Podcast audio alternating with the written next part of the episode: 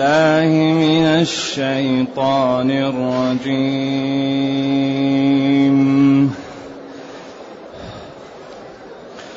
وشجرة تخرج من طور سيناء تنبت بالدهن تنبت بالدهن. وصبغ للآكلين وإن لكم في الأنعام لعبرة وإن لكم في الأنعام لعبرة نسقيكم مما في بطونها ولكم فيها منافع كثيرة ومنها تأكلون وعليها وعلى الفلك تحملون ولقد أرسلنا نوحا إلى قومه فقال يا قوم اعبدوا الله. فقال يا قوم اعبدوا الله ما لكم من إله غيره. ما لكم من إله غيره.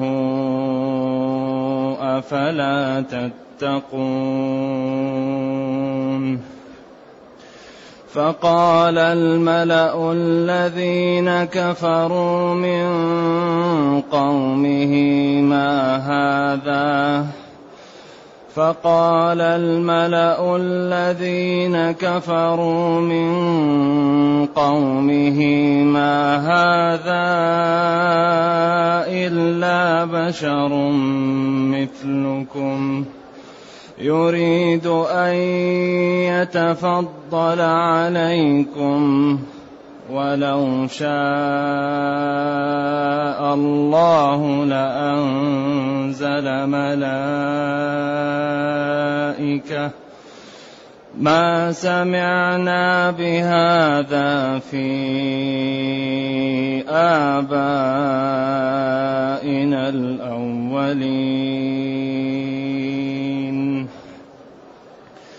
إن هو إلا رجل به جنة فتربصوا به حتى حين.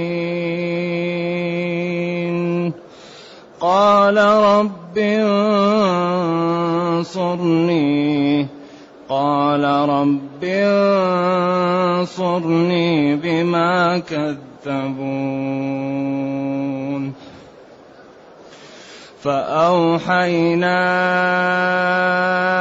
إليه أن اصنع الفلك بأعيننا ووحينا. فإذا جاء أمرنا وفاردت النور فاسلك فيها. فإذا جاء أمرنا وفاردت النور فاسلك فيها من كل زوجين اثنين. فاسلك فيها من كل زوجين اثنين وأهلك إلا من سبق فاسلك فيها من كل زوجين اثنين وأهلك إلا من سبق عليه القول. إلا من سبق عليه القول منهم ولا تخاطبني في الذين ظلموا. ولا تخاطبني في الذين ظلموا إنهم مغرقون فإذا استويت أنت ومن معك على الفلك فقل الحمد لله فقل الحمد لله الذي نجانا من القوم الظالمين. وقل رب أنزلني منزلا مباركا. وقل رب أنزلني منزلا مباركا وأنت خير المنزلين. إن في ذلك لآيات.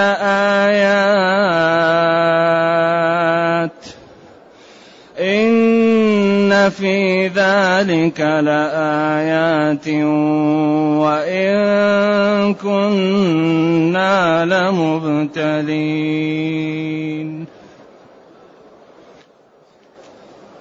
الحمد لله الذي أنزل إلينا أشمل الكتاب وأرسل إلينا أفضل الرسل وجعلنا خير أمة خجت للناس.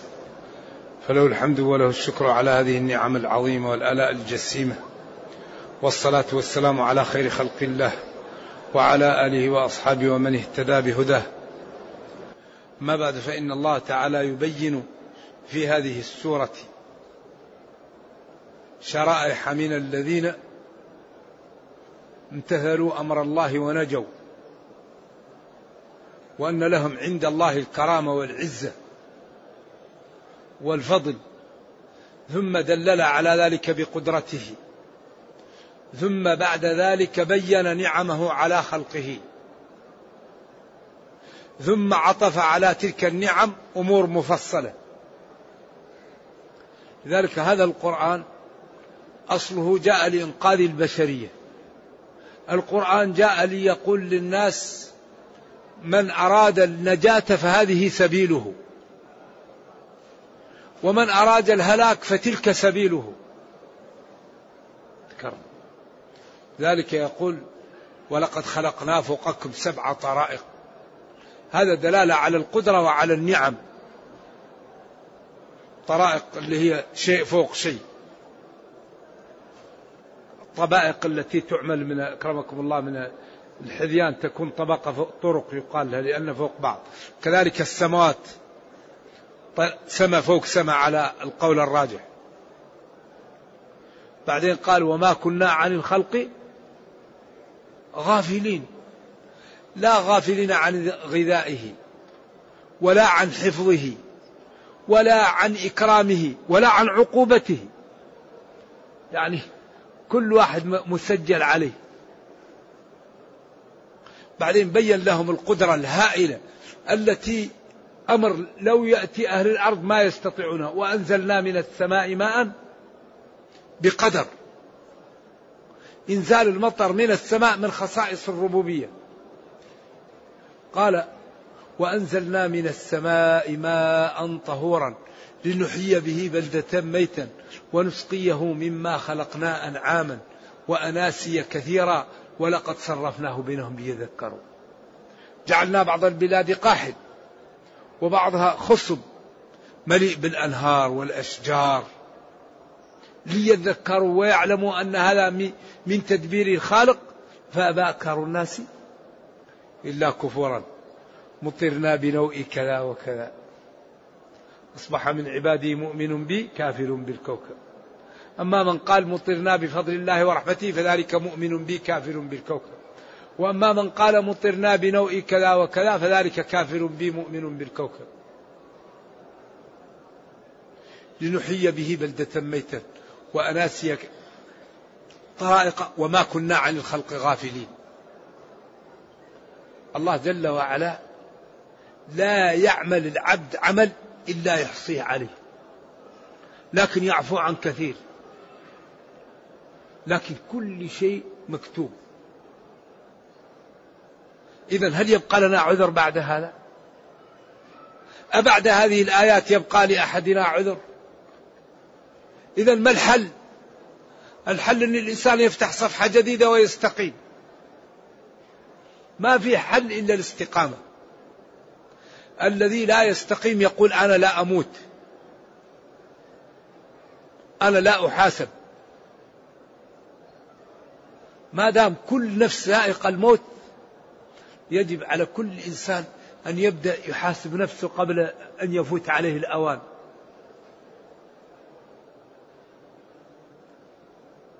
وما كنا عن الخلق غافلين. هل في شيء أردع للإنسان لا ينحرف من هذه الآية؟ هل في شيء أشجع للإنسان من هذه الآية؟ ما فيه غفلة ما فيه نسيان ما فيه سهو ما فيه نوم ما فيه سنة. كل ما يعمل الإنسان يكتب عليه.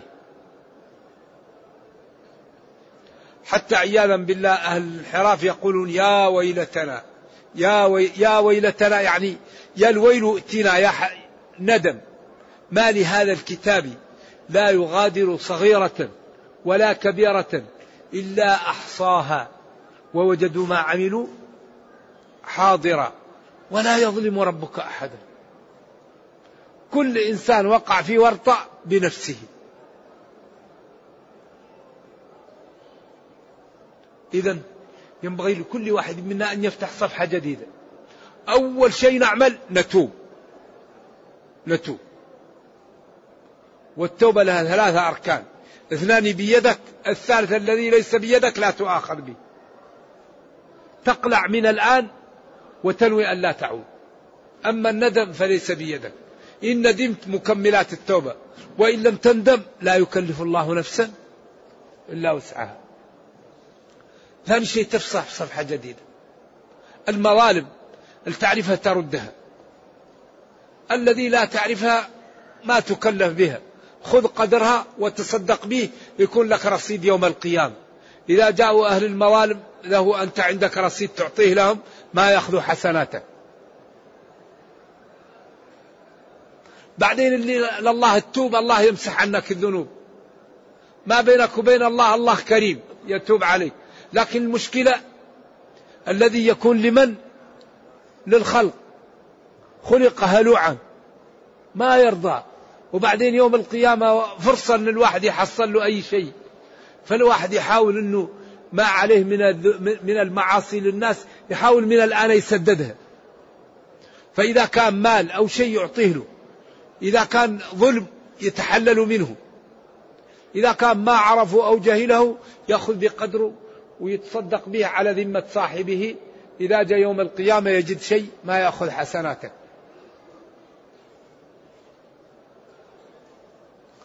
بعدين الله قادر وكريم. الحرام تجنبه. الواجب افعل منه ما تستطيع. إذا فعلت هذا أصبحت من عباد الله الصالحين. فأعزك وأغناك وأكرمك. وأعطاك ما تحب ودفع عنك ما تكره. والله لا يضيع أجر من أحسن عملا. لكن نحن الحقيقة عندنا غفلة شديدة ينبغي أن نتنبه قبل أن يفوت علينا الأوان. وأنزلنا من السماء ماء بقدر مقدر كل قطرة مقدر وكل جهة يقال في الحكايات أنه واحد سمع مزنة قولي أمطري على أرض فلان. فبحث عنه فوجدوا. فقال له ما الذي تفعل؟ قال أنا زراعتي أقسمها ثلاثة ثلث أتصدق به وثلث أنفقه وثلث أعيد في الأرض. قال أمطري على أرض فلان فوجد المطر جاء لهذا المحل. ذلك تجد المسلمين يستسقون ولا يأتي المطر. لماذا؟ تعرف السبب؟ السبب أن الأكل مشبوه. أطب مطعمك. تستجب دعوتك. أطب مطعمك. ثاني إذا نبت لحمه بالحلال إذا دعا الله يستجيب. إذا كان اللحم والجسم نابت بالشبه مشكل. تجد الرجل أشعث أغبر. يا رب يا رب. وملبسه حرام ومأكله حرام وغذي بالحرام. فأنا يستجاب لذلك. ذلك من أكبر أسباب الإجابة أن الإنسان يأكل الحلال. طيب أين الحلال؟ الحلال صعب. أمور مشبوهة وأغلب البيوع فيها بعض الشيء والذي لا يأكل الربا يأتيهش الغبار النجش والغرر. وتضمين واحد يتاجر مع واحد يقول له خذ المال بس أضمن فيك رأس المال فيخرب الصفقة. من شرط المضاربة عدم تضمين رأس المال. وأي واحد يضارب مع واحد يقول له أهم شيء إيش؟ تضمن لي رأس المال يفسد الصفقة. ذلك سبحان الله هذا الدين يمشي في محله. فإذا أردنا أن نأتي للدين من غير الطريق ما يكون, ما يكون سليم. فلذلك أهم شيء أن نطيع الله. أهم شيء أن نستقيم. فإذا استقمنا وأطعنا الله الله تعالى يبارك لنا في العمر القليل وفي المال القليل وفي الولد القليل ويجعلنا من الصالحين. ويدفع عنا ويرحمنا ويجعل لنا الذكر حسن. لأن الله كريم وقادر. ويقول إنه لا يضيع أجر من أحسن عملا. ويقول إنه ينصر من نصره. فحري بنا أن نجتهد في طاعة الله. أن نجتهد في الاستقامة. وإنا على ذهاب به لقادرون. وإنا الله على ذهاب بالماء لقادرون. خلاص الماء يذهب. يجعل في الأرض مسالك تحت فتجعل الأرض لا قطرة ماء فيها تنزل إلى البحار إلى المحيطات. يذهب به ينشفه إن أصبح ماؤكم غور نش إذا من هذه قدرته يطاع فلا يعصى. تمتثل أوامره. ولذلك لا يوجد شيء أدمر للأفراد وللشعوب من المعاصي. كل مشكلة وراها معصية.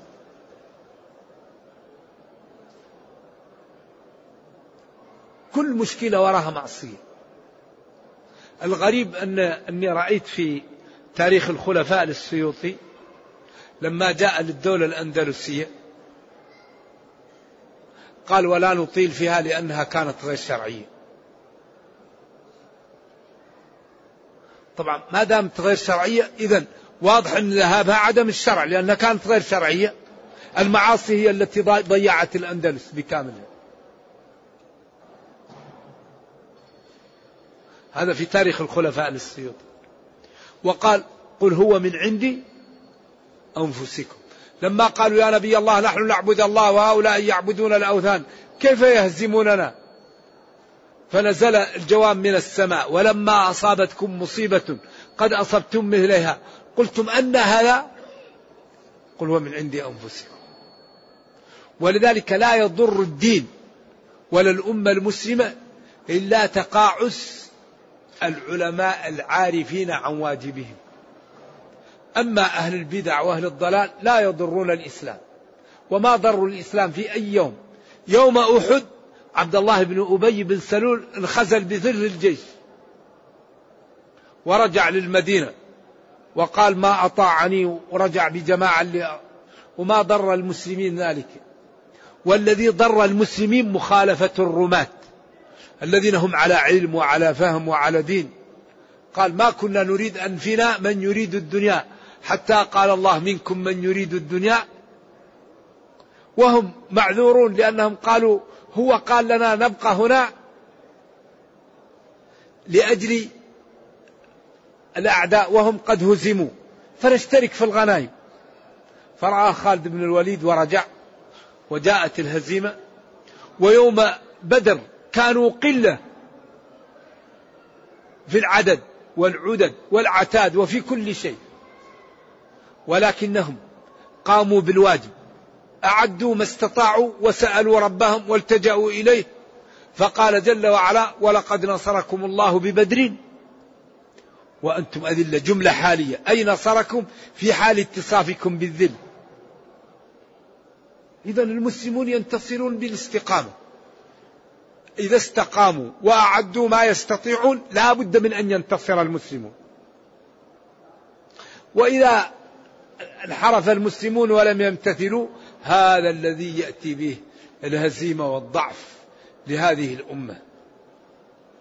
إذا يقول جل وعلا وإنا على ذهاب به لقادرون فأنشأنا لكم. أنشأنا أي أنشأ الله به بالماء. لكم أيها المخاطبون بساتين وجنان كبيرة تجن من يدخلها. من أحسن الأشجار من الأعناب ومن النخيل والزيتون. أيوه. لكم فيها فواكه كثيرة ومنها تأكلون. ثم هيأنا لكم وأنبتنا لكم شجرة من عادتها أن تنبت في هذا الجبل أو المكان الذي يقال له طور السيناء لأنه معروف بالزيتون. والزيتون شجرة مباركة. يعني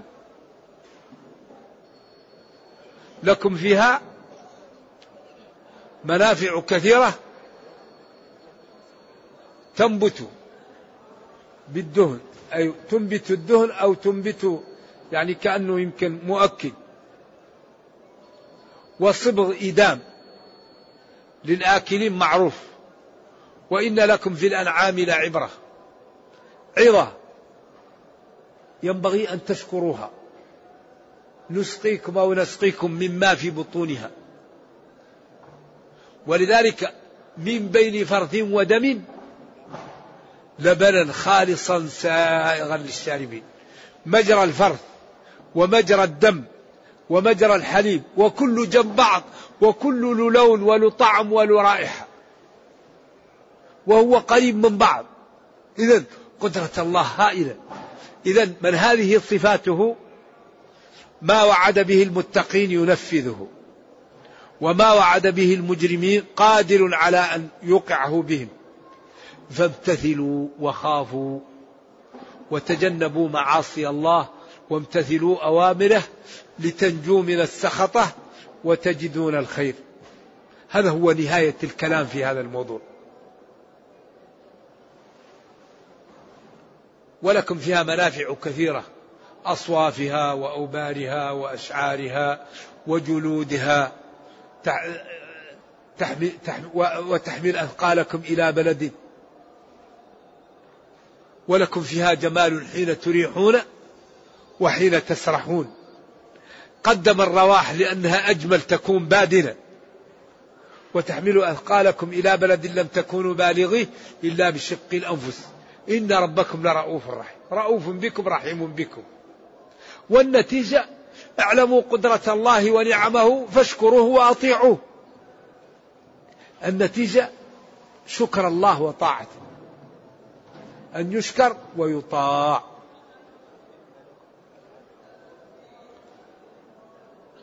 وإن لكم في الأنعام لعبرة عظة وكرامة ومنزلة نسقيكم أو نسقيكم مما في بطونها الحليب اللبن. ولكم فيها منافع كثيرة من اللحم والجلود وغير ذلك. ومنها تأكلون وعليها وعلى الفلك تحملون. ثم قال ومن نعم الله عليكم إرسال الرسل. ومن جملتهم نوح ولقد أرسلنا نوحا إلى قومه. إذا النعم كثيرة عليكم. فأطيعوا ربكم. واعلموا أن من أطاعه وقادر على أن يكرمه وقد أكرم من أطاعه. فاسلكوا مسلك الناجين ولا تسلكوا مسلك الهالكين. والله لقد أرسلنا نوحا. نوح هو أول الرسل بعد آدم إلى قومه. فقال لهم يا قوم اعبدوا الله ما لكم من إله غيره. فقال يا قوم اعبدوا الله ما لكم من إله غيره. أفلا تتقون؟ ولذلك مكث فيهم ألف سنة إلا خمسين عاما. ودعاهم. بكل الطرق وصبر عليهم. فقال له قوم ربه لن يؤمن من قومك إلا من قد آمن. عند ذلك قال رب لا تجعل من لا تجعل على الأرض من الكافرين ديارا. فقال له ربه اصنع الفلك. بدأ يقال يغرس الأشجار وينبهها وبدأ يأتي بالفؤوس ويقطع الأشجار ويجففها حتى عمل السفينة وهم يسخرون منه. بعد أن كنت نبيا صرت؟ نجارا. بعدين إن تسخروا منا فإنا نسخر منكم. وبعدين عمل السفينة وهيئها وقال اركبوا فيها.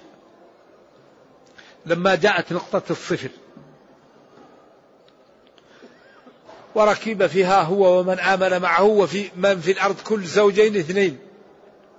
من كل صنف اثنين ليبقى الناس لأن كل من في الأرض هلك. بعدين حتى إذا جاء أمرنا وفار التنور وهنا قال ما لا فاسلك فيها من كل زوجين اثنين وأهلك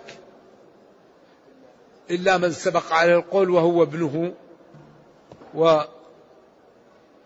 وزوجه عياذا بالله. ولذلك كان مطمئن لأنه قال يا بني اركب معنا. قال سآوي إلى جبل فقال له لا عاصم اليوم من أمر الله إلا من رحم.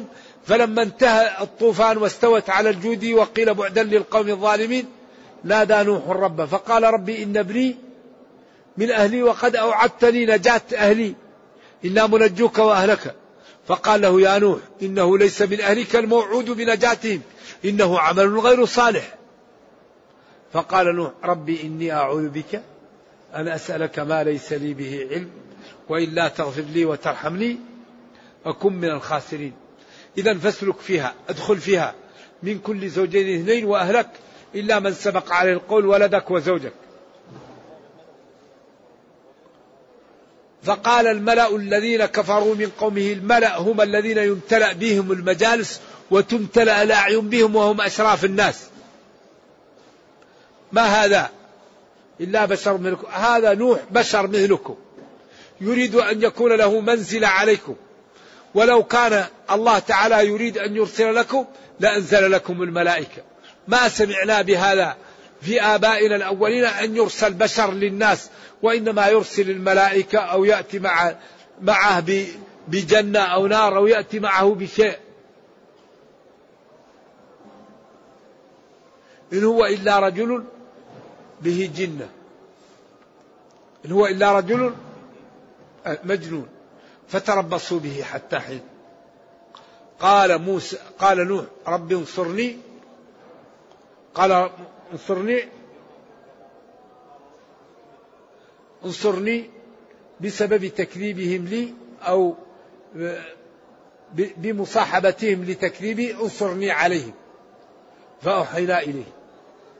على طول أنا أصنع الفلك بأعيننا بأن يصنع أن تفسيرية. بأعيننا ووحينا بمرعى منا وبتعليم منا. فإذا جاء أمرنا وفارت تنور. قالوا تنور كان موجود هناك لكن الذي يظهر أن التنور هو وجه الأرض. وإن أباه جلة من العلماء لأن خير ما يفسر به القرآن القرآن وفي آية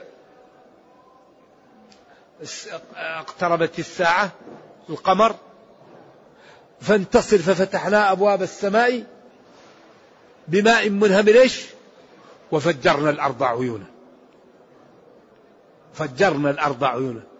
فالأرض هي التنور وفي القاموس المحيط والتنور وجه الأرض. قال التنور ما يخبز به ووجه الأرض. فهنا فار التنور يعني صبت السماء ماءها وفجرت الأرض مياهها فالتقى الماء على أمر قد قدر من فوق وتحت. وأصبحت الجبال لا ترى وهي تجري بهم في موج كالجبال. عند ذلك هلك كل الكفار. وبعدين قال واستوت على الجودي وقيل بعدا للق... يا أرض ابلعي ماءك ويا سماء أقلعي وغيض الماء و... وقضي الأمر واستوت على الجودي وقيل بعدا للقوم الظالمين. هنا قال بأعيننا ووحينا أي بمرأى منا وحفظ منا وبتعليمنا لك فإذا جاء أمرنا نقطة الصفر. وجاء المطر من السماء وجاء المطر من الأرض وفار التنور فاسلك فيها من كل زوجين اثنين أو من كل زوجين اثنين وأهلك. إلا من سبق عليه القول كابنه وزوجه منهم. ولا تخاطبني في الذين ظلموا إنهم مغرقون. فإذا استويت أنت استويت أنت ومن معك على الفلك. استويت ومن معك لكن الضمير المتصل إذا أراد أن يعطف عليه يفصل بالفاصل. فإذا استويت ومن معك لكن أصلا لازم يؤتى بالضمير المنفصل لأنه هكذا. أنت ومن معك على الفلك فقل الحمد لله الذي نجانا من القوم الظالمين. الحمد لله والشكر الله الذي أهلك الظالمين ونجانا منهم وقل ربي أنزلني منزلا مباركا مكانا مباركا وأنت خير المنزلين. إن في ذلك لآيات وعبر وإن كنا لمبتلين لمختبرين الخلق. هل يؤمنوا ويعتبروا بهذه القصص وبهذه الأدلة والبراهين أم يكفروا فتقوم عليهم الحجة ولا يبقى لهم يوم القيامة أمر يقولونه ولذلك قال لأن لا يكون للناس على الله حجة بعد الرسل. والحقيقة أنه لا عذر للخلق بعد هذا القرآن. هذا القرآن بين كل ما نحتاجه. فحري بنا أن نعطيه وقتا. وأن تكون لنا صحبة مع كتاب ربنا. نحفظه نفهمه. نتمثله نعمل به نبين للناس جماله في حياتنا. الدين ما هو كلام الدين ربقة في عنق المسلم. المسلم أهم شيء يستقيم أهم شيء لا يكذب أهم شيء لا يرابي أهم شيء لا يعق والديه أهم شيء لا يظلم جيرانه أهم شيء لا لا لا, لا يسرق لا ينمم. الدين ما هو كلام الدين واقع. ولذلك نحن الآن لو أن كل واحد منا استقام لاستفاد منه كل من حوله من الأولاد والوالدين والإخوان والزوجات والأصدقاء. ما رأيت أنفع للإسلام من الاستقامة. يعني كون أنك تجلس في مجلس وإذا رأيت منظر حرام غضضت بصرك هذا أقوى من محاضرة غضوا أبصاركم كون أنك لو سمعت شيء حرام سككت أذنك هذا أقوى من قولهم لا تستمعوا للحرام. ولذلك الدعوة العملية مفيدة وطريق سلامة محقق ذلك أهم شيء أن نتمثل الدين. وإذا تمثلنا الدين انتفعنا وانتفع من حولنا. وبعدين لا يمكن واحد يقول لك أنت متشدد تغض بصرك عن الحرام. أنت متشدد لا تتك... لا تغتاب الناس. لذلك أهم دعوة هو أن الإنسان يمارس الدين. ونرفق بالناس. ثم أن يوصيكم ونفسي بإكرام الناس. الطيب نكرمه لأنه طيب والبطال نكرمه لإزالة البطالة عنه. فطالما استعبد الإنسان إحسانه. وأحسن إلى الأحرار تستعبد قلوبهم فخير تجارات الأحرار اكتسابها. ونبينا صلى الله عليه وسلم ما خالطه شخص إلا حب الإسلام في شخصه لما جبل عليه من مكارم الأخلاق ومن الرفق ومن اللين ومن الحكمة. فلنا فيه أسوة حسنة. نرجو الله جل وعلا أن يرينا الحق حقا ويرزقنا اتباعه. وأن يرينا الباطل باطلا ويرزقنا اجتنابه وأن لا يجعل الأمر ملتبسا علينا فنضل. اللهم ربنا أتنا في الدنيا حسنة وفي الآخرة حسنة وقنا عذاب النار. اللهم اختم بالسعادة آجالنا واقرم بالعافية غدونا وآصالنا واجعل إلى جنتك مصيرنا ومآلنا. وصلى الله وسلم وبارك على نبينا محمد وعلى آله وصحبه. والسلام عليكم ورحمة الله وبركاته. يقول هل المبيت تفرد له أضحية عنه أو يترك بالنية في الأضحية مع ابنه أيهما أفضل؟ المبيت الواجبات تجبر بدم عند الجمهور والواجبات غير الأركان بدم قد أجبرت. منها المبيت بمزدلفة جزء من الليل والمبيت أيام التشريق بمنى ومنها رمي الجمار ومنها الجمع بين الليل والنهار في عرفة لمن أتى نهارا. هذه تسمى الواجبات ومنها طواف الوداع عند الجمهور. هذه الواجبات من تركها مضطرا لا إثم عليه ويذبحه عند الجمهور. ومن تركها متعمدا يأثم ويذبح. يقول ما لا علي لو أتحلل من عمرتي حيث إني سأتمتع إن شاء الله.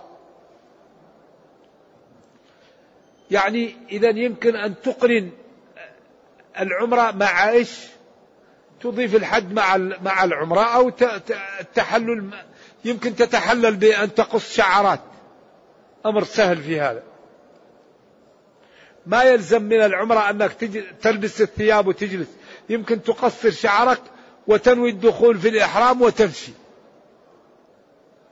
يقول نذرت والدته أن تصوم عشرة أيام إذا حصلت على ما تريد وقد حصلت عليه. هل يمكن وكانت تصوم الاثنين والخميس؟ هل يمكن أن تدخل الاثنين والخميس في نذرها؟ يمكن. لأن الاثنين والخميس مباح والنذر لازم. تصوم عشرة أيام ولو جعلت فيها الاثنين والخميس لا يضر. هل يجوز الحج للمتوفى أكثر من مرة؟ وأيهما أولى الحج عن المتوفى أكثر من مرة إن كان جائز أو الحج عن حي حبسه العذر ولم يستطع الحج البيت الله الحرام؟ وقد بلغ من الكبر عتيا. الذي أرى أن الإنسان يحج عن نفسه ويدعو للناس. من استطاع أن يحج عن نفسه؟ كل امرئ مسؤول عن نفسه. والحسنات يحتاج لها الإنسان. والحج المبرور ليس له جزاء إلا الجنة. لكن تدعو لإخوانك ولأقربائك ولمن لهم عليك إيش؟ منة. أما الحج فالإنسان يحج عن نفسه ويسأل الله أن ينجيه قبل أن يفوت عليه الأوان. لأن يوم القيامة الواحد يتمنى أنه فعل خيرا. يحج عن نفسه ويدعو لمن يحبه. وإن أراد أن يحج عن الآخرين هذا جائز وله أجر.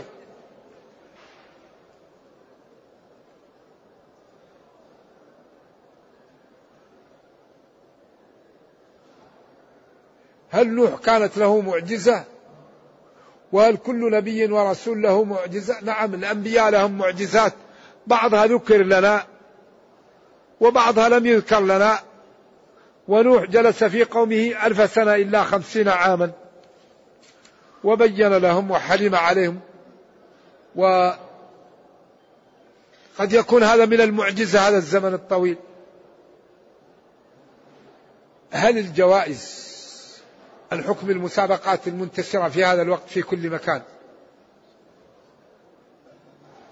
هل الاتصال فيه حرمة أو شبهة؟ وإن حصل وفاز بجائزة مالية كبيرة هل يجوز له الفوز بها؟ وهل هي حلال أم بها شبهة؟ حرام. أو ميسر. وما شابه ذلك. أفيدنا جزاكم الله. أنا أرى أنك تسأل اللجنة الدائمة عن هذه الأشياء لأن عندهم فريق يبحث لهم. وقت الدوام 905 وقل أعطيني اللجنة الدائمة للإفتاء واسأله عن الجوائز وهم إن شاء الله عندهم فريق يفتونك بإذن الله. ما رأيكم في من يقول مطر صناعي أو صناعي يجعلون يقولون إنها تنزل المطر هذا رأيي أنه لا يأتي بالنبات. وإن أتى بالنبات ففهمنا خطأ لأن الدين لا يأتيه الباطل. هذه المطر الصناعي لا يأتي بالنبات. وإن جاء بالنبات ففهمنا خطأ. أما الدين لا يأتيه الباطل لأن الله قال ولقد صرفناه بينهم وأنزلنا من السماء وأنزلنا من السماء لا غيرنا ماء طهورا لنحيي به بلدة ميتا ونسقيه مما خلقنا أنعاما وأناسيا كثيرا ولقد صرفناه بينهم وقال لما أتى بأول أمر في المصحف اعبدوا ربكم فذكر خمس أمور لا يقدر عليها إلا الله الذي خلقكم وآباءكم وخلق السماء وخلق الأرض وأنزل المطر من السماء وأخرج النبات من الأرض. فلا تجعلوا لله أندادا. والحال أنكم تعلمون أن المذكورات لا يقدر عليها إلا الله. يقول يذهب إلى الحج بإذن الله. هل يمكن أن يعمل السعي قبل قبل اليوم الثامن مع العلم أنه مفرد؟ نعم. وبعد هذا يذهب إلى منى وليس عليه سعي بعد طواف الإفاضة. نعم. الذي يحج مفردا إذا جاء اليوم أو أمس أو غدا إلى مكة يطوف طواف القدوم. وهذا عند الجمهور سنة وعند المالكية واجب. فإذا طاف طواف القدوم وله شروط. أولا أن يكون مسلما وأن يكون عاقلا. وأن يكون مميزا. ولا بد أن يتم الشوط ولا يكون جزء منه داخل الكعبة. وأن يكون متوضئا. وأن يكون سبع مرات. وأن يكون متواليا. فإذا طاف طواف القدوم له أن يصلي ركعتين في أي مكان والأولى وراء المقام ثم له أن يسعى. يسعى. يطلع إلى أول يبدأ بالصفاء ويقول في الطريق أبدأ بما بدأ الله به إن الصفاء والمروة من شعائر الله. ثم يكبر ويقول الدعاء المشهور ثم ينزل فإذا وصل إلى الوادي يسرع ويفعل ذلك على المروة أربعة على اليمين وثلاثة على اليسار سبعة أشواط. ولا يتحلل إن كان مفردا أو قارنا. المفرد والقارن لا يقص من شعره. يبقى على إحرامه حتى يأتي من عرفات ويرمي جمرة العقبة. أما إذا كان متمتعا فإن سعى يقصر ويتحلل. ثم يحرم اليوم الثامن قبل الظهر يوم التروية ويرجع لمنى ويصلي فيها خمس فروض وبعد طلوع الشمس يذهب إلى عرفة. هذه سنة وفضيلة. وإن أراد أن يذهب من مكة أو المدينة إلى عرفة لا شيء عليه. هذا يقول إنه ذهب ليعمل طواف وأتاه النهار لم يأتي لمنا إن شاء الله ما عليه شيء لأنه معذور في هذه الحال. ويكون من أصحابي الذين إيش؟ يبيتون في مكة لأجل السقاية لأن هذا حبسه شيء ولا يكون عليه شيء إن شاء الله. أما الهدي إن أحب أن يعطيه للمكاتب وإن أحب أن يذبحه وإن أحب أن يعطيه لشخص يثق فيه الأمر فيه متسع. من لزمه هدي الأمر فيه متسع. إن أحب أن يعطيه للمكاتب إن شاء الله مأمونة. وإن أحب أن يذبح هو يذهب إلى المجزرة ويشتري ويذبح لنفسه. وإن أحب أن يعطيه لمن يعرف من أهل مكة أو أهل المدينة ويقوم عنه بذلك ممن يثق فيه. فالأمر سهل والحمد لله وفيه متسع. هل من عليه دين واتفق مع الدائن على أن يؤجله له أن يحج؟ نعم يحج. ومن عليه دين يستحلل من أصحابه ويحج إن استطاع. هل يجوز التصدق عن أمي وأبي وهم على قيد؟ نعم يجوز أن تتصدق عنهم وأن تدعو لهم وأن تسألهم المغفرة وأن تعمل كل شيء تعمل لوالديك تحسن إليهم. نعم.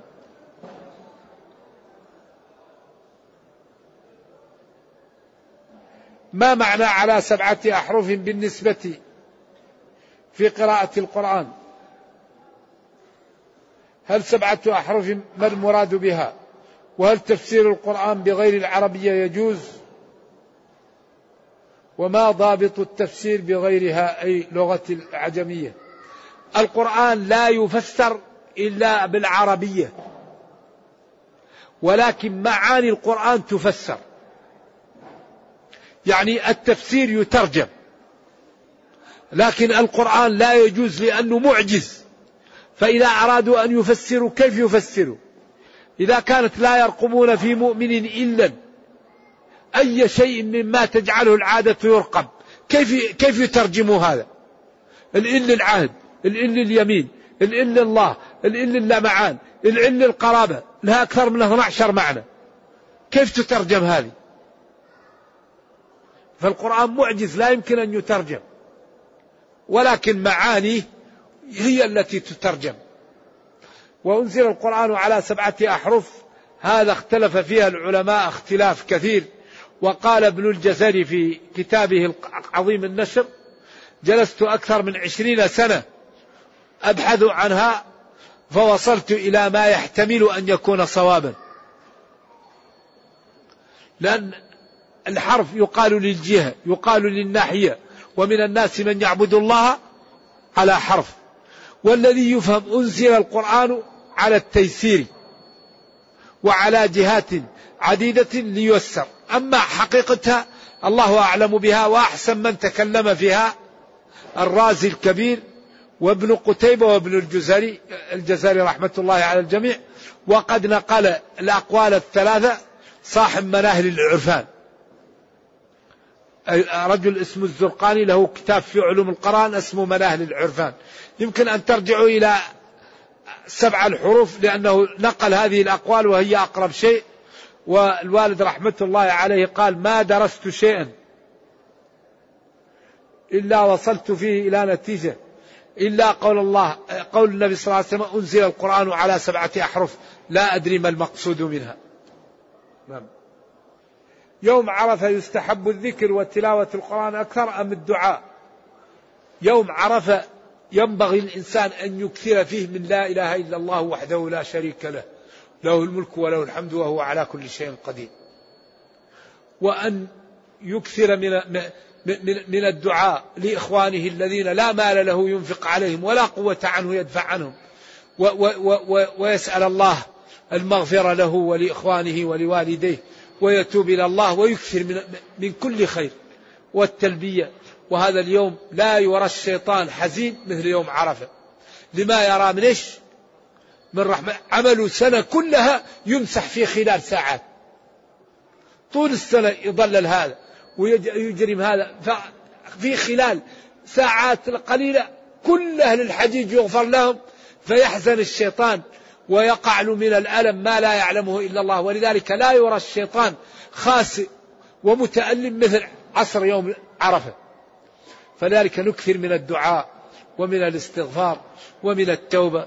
وندعو لإخواننا ولوالدنا وأن الله تعالى يرفع عن هذه الأمة ما حل بها من الضعف. وأن يوحد صفوفها ويقوي شوكتها وأن يرد عنها كيد أعدائها والعبد أيضا يسأل الله أن أن لا يعذبه وأن يجعله من أهل الجنة ومن أهل الدرجات العلى. نرجو الله لي ولكم التوفيق وإن شاء الله بعد الحج والسلام عليكم ورحمة الله وبركاته.